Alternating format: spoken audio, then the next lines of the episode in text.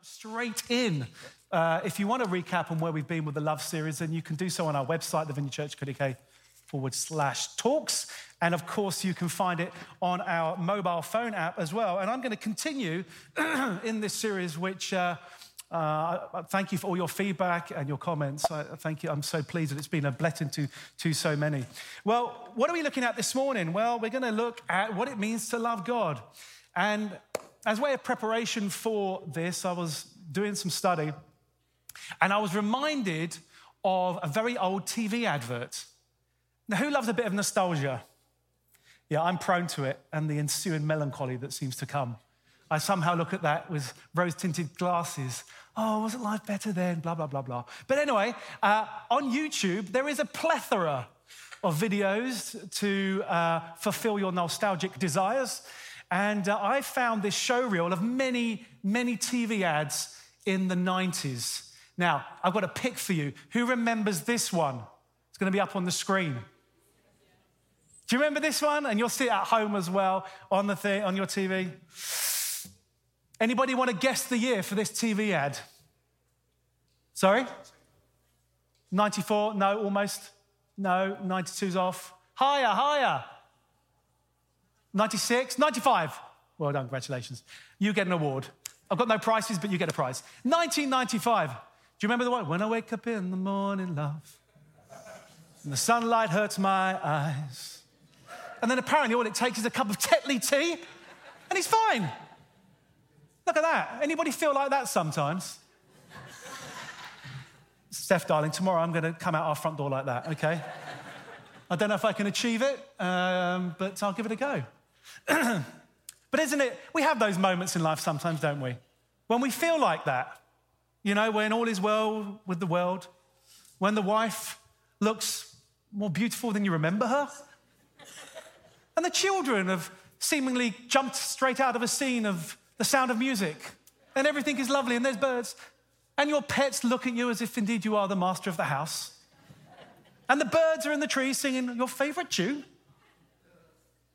Maybe you have your own version of what this moment looks for you. And then you come to church on Sunday because you've skipped over the fence and you've had your Tetley tea. And the pastor says, We're going to look at what it means to love God. And you say, Yes, that's wonderful. I love God.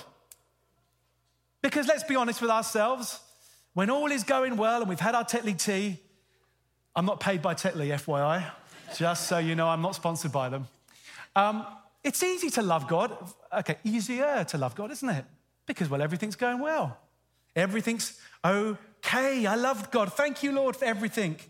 After all, this mountaintop really is wonderful. But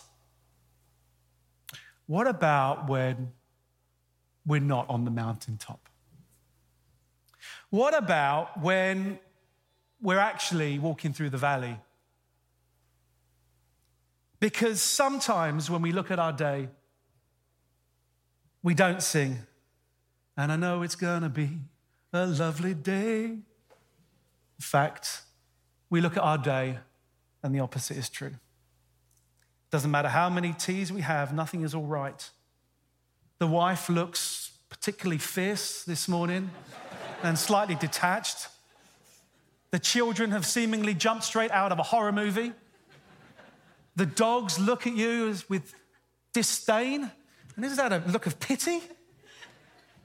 The birds are in your neighbour's tree singing a song you don't like with a cold wink in their eye. I jest, but we experience those days, don't we? And you see, there are seasons, aren't there, where God allows us to walk through those wilderness times, those dark valley experiences. I have to say that being your pastor, Steph and I in, in this leadership is, is the privilege of our lives. And we get, I get to pray and speak with so many of you. And I know the reality is that life is not rosy always. And in fact, speaking to the team, we have an amazing pastoral team. I know that things are difficult. And for many, you are actually not skipping over the fence. You're metaphorically still in bed and you can't get out. And we seem, don't we, to be in a world wandering collectively into a wilderness. We turn on our TV and we are given a tasting menu of despair, followed by an after dinner drink of fear. We see images of shelves being empty. We hear of fuel shortages and energy firm collapses. We see that Christmas will have to be cancelled. And as I mentioned earlier, we see the reality of evil in our world with that abhorrent murder of Sir David Amess. And no, no wonder that we feel as if in this season we are in that wilderness place. And so, as I thought about speaking about how we love God, I thought, you know, rather than come at you glossing over the reality of life, I thought that I'll join the writers of the Bible and, and hit it straight on. By the way, if you're new to this thing called Christianity, I want to say this is the most real book you'll ever read. See, being a Christian is not about putting a mask on and saying everything's okay, Jack. It's about saying, I need Jesus. That's the reality. It's about being authentic in his presence, and I talked about that last week. And so the talk this morning is entitled This Loving God in the Wilderness. Or another way you could put it, loving God when it hurts, when all is not well. I want to pray and then we're going to move on. Lord, I thank you that you have a word for us in season. I pray for the freedom and the healing that's going to come this morning and the truth that's going to set us free. I thank you that your promises, that your word will not return to you void, but it will accomplish that which you have set forth for it to do. And I pray that you would just stir our hearts, open our eyes and our ears to see and to hear you. That, Lord Jesus, we would not be distracted, we would focus on you, I pray, in your name. Amen. As I continued my study, I was struck by this quote by a pastor and theologian called Frederick Buechner. He's, now he's 95, he's still living. He said this To be commanded to love God at all let alone in the wilderness, is like being commanded to be well when we are sick, to sing for joy when we are dying of thirst, to run when our legs are broken. But this is the first and great commandment, nevertheless. Even in the wilderness, especially in the wilderness, you shall love him. I think, as that quote does such an eloquent job of showing, is it in that place that we are healed. It is in that place that we meet with peace and joy and healing. And yet, instinctively, we seem to pull back in the place of wilderness because we rather think that God is not there. Even though we read, as we walk through the valley of the shadow of death, I will fear no evil, for your rod and your staff will comfort me. And as it finishes on that Psalm 23, surely goodness and mercy has followed me all the days of my life that he is with us in the wilderness. And so, Matthew 22 37 is our anchor text for this series. And uh, Jesus was asked what the greatest commandment was, and he said this You shall love the Lord your God with all your heart, with all your soul, and with all your mind, and you shall love your neighbor as yourself. And we have been, as I said in the series, unpacking that together. so, what does it mean to love the Lord your God with your heart, mind, and soul?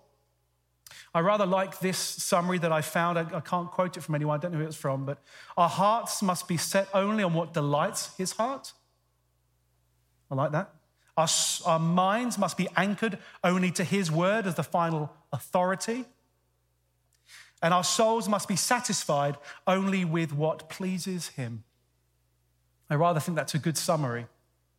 Hearts on what delights his heart, minds anchored to his word as the final authority, and our souls must be satisfied with what pleases him. That's what it means to love him. And as I said, when you, when you jump over the fence in the morning because everything's going to be okay, this comes a little bit easier. But this is where I want to focus on the remaining short time we have is how do you do that in the wilderness? How do you do that when you feel beaten up and broken and you can't even barely get out of bed? Number one, let's look at our hearts. How do we love God with our hearts in the wilderness?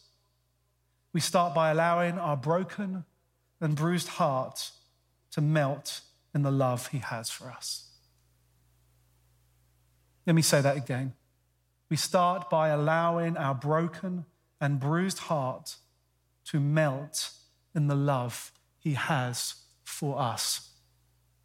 See, when we talk about loving God, we have to realize that the love that we show towards him actually comes because of and in response to the love that he first showed us. 1 John 4 19. We love because he first loved us. That is a reality. Our sinful flesh, you know, before we are born again, we are not, because of a sinful nature that we're born into, we do not, uh, do not draw near to God.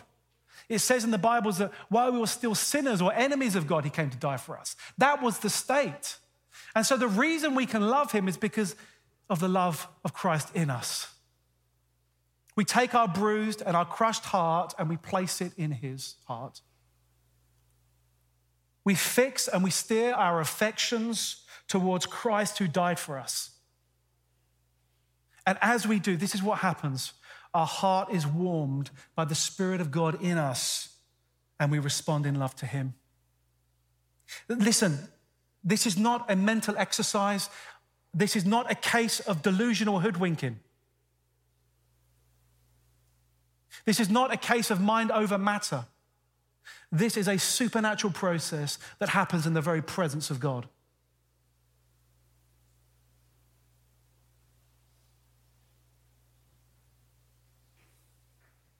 We take our broken and bruised heart and we put it into His. And you know that when you're in the wilderness experience, can I look, can I give you another way to look at it? A different lens to look. You are given a chance to come humbly to God in desperation, saying, I can't fix my heart, Lord. I don't even feel like loving you right now, but come fix me. God is not looking for you to come with a bunch of roses and platitudes. Although that's lovely if you feel that in your heart. What he's looking for is your honest truth to say, I can't even love how you call me to love. I've heard it said, an old prayer from a nun was, Lord, would you give me the desire to have the desire to love you? That's where it starts. You don't have to get yourself into a loved up state before you approach the throne room of God. What was all those words, those prophetic words? And Lissy shared a word around this. You just take the bruised, broken heart that you have and you place it in his heart and you say, Lord, give me the desire to love you with my heart and then he does the rest. Isn't that the most liberating, freeing word that you've heard?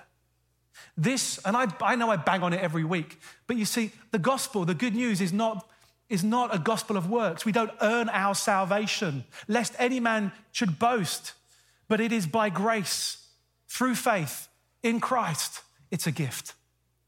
And yet we seem to want to reverse back on that and perform our way into God's love. That ain't Christianity. That isn't relationship with Jesus. So that's the first one. we give our hearts and our affections by placing it in His. Number two, our mind. So, how do we love the Lord our God with our mind as we walk through the wilderness? When our mind is being bombarded with fear, uncertainty, doubt, despair, tiredness, heaviness, it starts with this we make a choice a decision to listen to his truth and not the lies of the world. Listen, you don't have to say, right, if I'm going to love the Lord God with all my mind, I better do a ton of study first. And at the point at which I've come to some level of accreditation that I, I decide is, is feasible, then I will then say, Lord, I'm loving you. And it doesn't work like that. It starts with a decision that you will live your life saying that God's word is the authority in my life. It's as simple as that. You make that choice. And you know what? I have been in times of wilderness and I haven't been able, I, I, many years ago, I wasn't even able to get out of bed. The world was black. I couldn't get out of bed. I was suffering with depression. And I was felt like the lies of the enemy despair and despondency. There's no hope, Mark. This is it. You've, you've blown it. This is a mess, blah, blah, blah, blah, blah. And just general stuff. And I knew in that moment, I didn't have the strength to necessarily come up with a list of all the truths. But I could in that moment say, no, hold on a minute. I make a decision to trust God's word over the lies of the enemy. And that's what it takes to start. You know, this Christian walk is a journey, guys, isn't it? You know, we're, we're changed from one degree of glory to the next. It's the process that we call sanctification. We conform to the likeness of Jesus. But it starts with the decision that you make to say, you know what? I will live my life by this word, not by what the world says. Even though it's going to be difficult and it's hard, I trust that what's in here is God's living, breathing, inherent word, and this will bring me life and freedom. But you've got to make that decision for yourself. The pastor can't tell you, and you say, oh, okay, whatever. This is your, you have to own your walk with Jesus. You can't outsource it to your senior pastor, by the way. I've got my own to do, thank you very much. And so, even in that dark place, you can lie there if you can't get out of bed and say, I'm just going to make a choice. You know, it says, Proverbs 23 7, as a man thinketh, so is he. And we know that's a reality. If you accept fear and despondency and shame and guilt, you work, you operate out of that place. Your activity is based on that. But conversely, if you allow your mind to be not conform to the pattern of this world, but be transformed by the renewing of your mind, Romans 12:1, then you'll be able to test and approve God's perfect and pleasing will and move in all that He has for you. But it starts with a choice. And let me just give you some encouragement. That means get into His Word. This is not a snack box that you snack into when you've got an emergency. For man does not live on bread alone, but the very Word of God. And God in here contains truths and promises for you about what He says about you that you're loved, that you're redeemed, that you're created in His image, that you're fearfully and wonderfully made, that you have a plan, that He has a plan and a purpose for you, that He's created good works for you before time began, Ephesians 2. That, that he, you have a hope in Christ Jesus, that you have a blessed hope, that as Ruth talked about, we will be with Him for eternity, that we are here for but a moment. Wherever you are at, God's truth is in here to conform your mind not to the world, but to renew it to His truth. But we need to make a choice. And even in that wilderness, even if you don't feel like it and you go, la, la, la, la, la, I'm going to proclaim God's truth. I'm not suggesting anyone will do that, but you know my point. You just make a choice. Say, I'm going to listen to God's truth. Okay, we're going to move on. We've looked at our hearts and our mind. And can I just give you this? You can write this down. I'm not going to read it. Philippians 4 8. I think Paul, eh, I will read it actually. Paul does a rather good job here of giving us. Eh, okay, take a step back, Mark. What I love about Philippians 4 is it's a chapter around what you do in your moment of anxiety. You all know, I'm sure, Philippians 4 6. Do not be anxious about anything, but with everything, with prayer and petition and thanksgiving, present your requests to God. And the peace of God, which surpasses all understanding, will guard your heart and mind in Christ Jesus. Okay? I look at this as okay, I'm in anxiety, I've got a problem, what am I going to do? Okay, I'm going to fix my eyes on Jesus. I'm going to thank him for who he is and he has me. And then as you do, his peace, which you can't understand how on earth, given your circumstances haven't changed, and yet you feel that peace. Now, oftentimes we stop at that point. But did you know that Paul goes on to talk about it in a little bit more detail in verse 8? Because essentially, what he does, he says, Listen, here's what you do in an emergency situation, if you like. But can I give you some advice to help protect yourself from getting into that place? And then I'll read this. Finally, brothers, whatever is true, whatever is honorable, whatever is just, whatever is pure, whatever is lovely, whatever is commendable, if there is any excellence, if there is anything worthy of praise, Think about these things. Ah, that's clever. So, what you're saying, Paul, is if I am to, uh, to be protected from fear and anxiety and doubt, I should watch what I watch and, and, and watch what I listen to. Huh, that's clever. And I know I bang on about it, but I'll carry on doing so. Listen, Christians, let's not be naive. Just because it has the label of entertainment doesn't mean it's okay. Oh, well, it's on TV, so it's fine. It's on Netflix, so it's good. I love Netflix and all that stuff, and I'm not, I'm not commenting on that. I'm just saying, hey, let's just be wise about, you know, you know if you're in, in your lounge room and there's a sewage tank outside and there's a pipe that comes into your house, oh, I think, you know what we should do? We should turn that pipe and make it open. Let's do that, shall we? Oh, look at all the rubbish that's coming into my lounge. Oh, silly me. Well, to be honest with you, we do that oftentimes with our TV. And Paul is saying, listen, guys, if you don't want to live in fear, just be wise. You know, if you don't want to, don't watch horror movies. If you're, you know, just, by the way, would Jesus watch it with you? It's always a good test.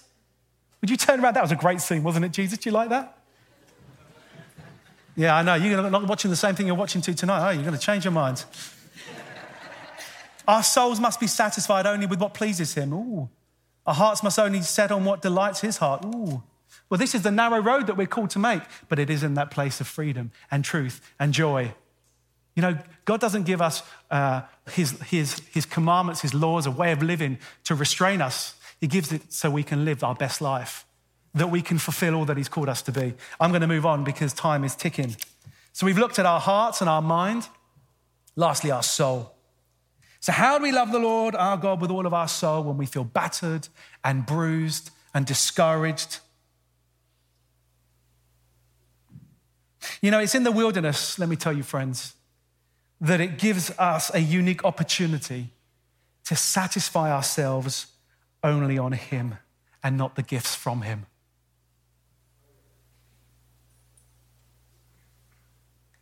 It gives us a unique opportunity to satisfy ourselves on Him alone, not the gifts from Him. And lest you think I am a person of inexperience as it relates to wilderness journeys, let me tell you, I'm speaking from personal experience. If you saw my passport, you would see it stamped many times for wilderness. While I'd rather be on the mountaintop, they are rare. But you know, I have learnt and I can see the mercy of God in those wilderness experiences. Because you know what, guys? He's concerned about your heart. And there are times where he just needs to get us to a place of complete dependence on him and that we learn to love him for who he is, not the gifts he gives us. You know, there was a quote um, that someone said in the mountaintop experiences we can sing hallelujah, all I have is Christ, with both hands lifted, while the tendrils of our hearts slowly wrap themselves around a marriage, a friendship, or a career scarcely recognizable, almost incurable. In other words, the mountaintop experiences are great, but they do have inherent distractions and danger because our affections start warming towards the gift and not the giver. And I've recognized in my life that in God's mercy, yes, I said that, He has allowed me to walk through the shadow of the valley of death. Because did you know in the physical that the valleys have the greenest grass that feeds the sheep? And that is true in the spiritual. That it is in those deep wilderness places that He nourishes us in a way in which we can't on the mountaintop. Why? Because we come to Him desperate for Him, and our pride is stripped bare, and we come humbly to Him and we say, I just need you. I just need you. I'd like to invite the band up as I end.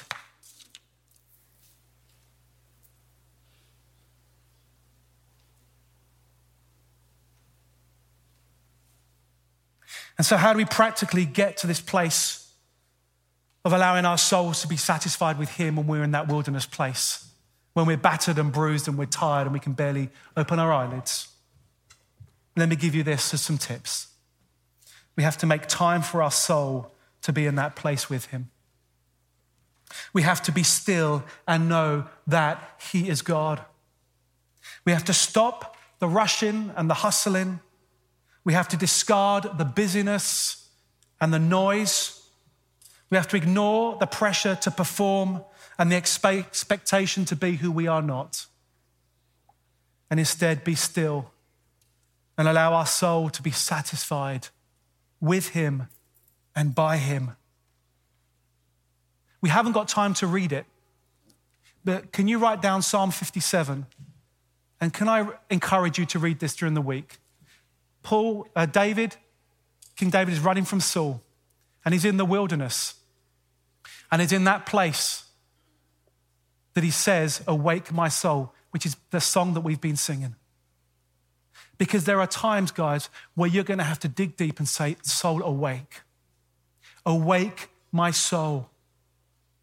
Because I don't feel like it, quite frankly. But if I don't spend time with him, this wilderness is going to be painful. I'd like us all to stand as I end.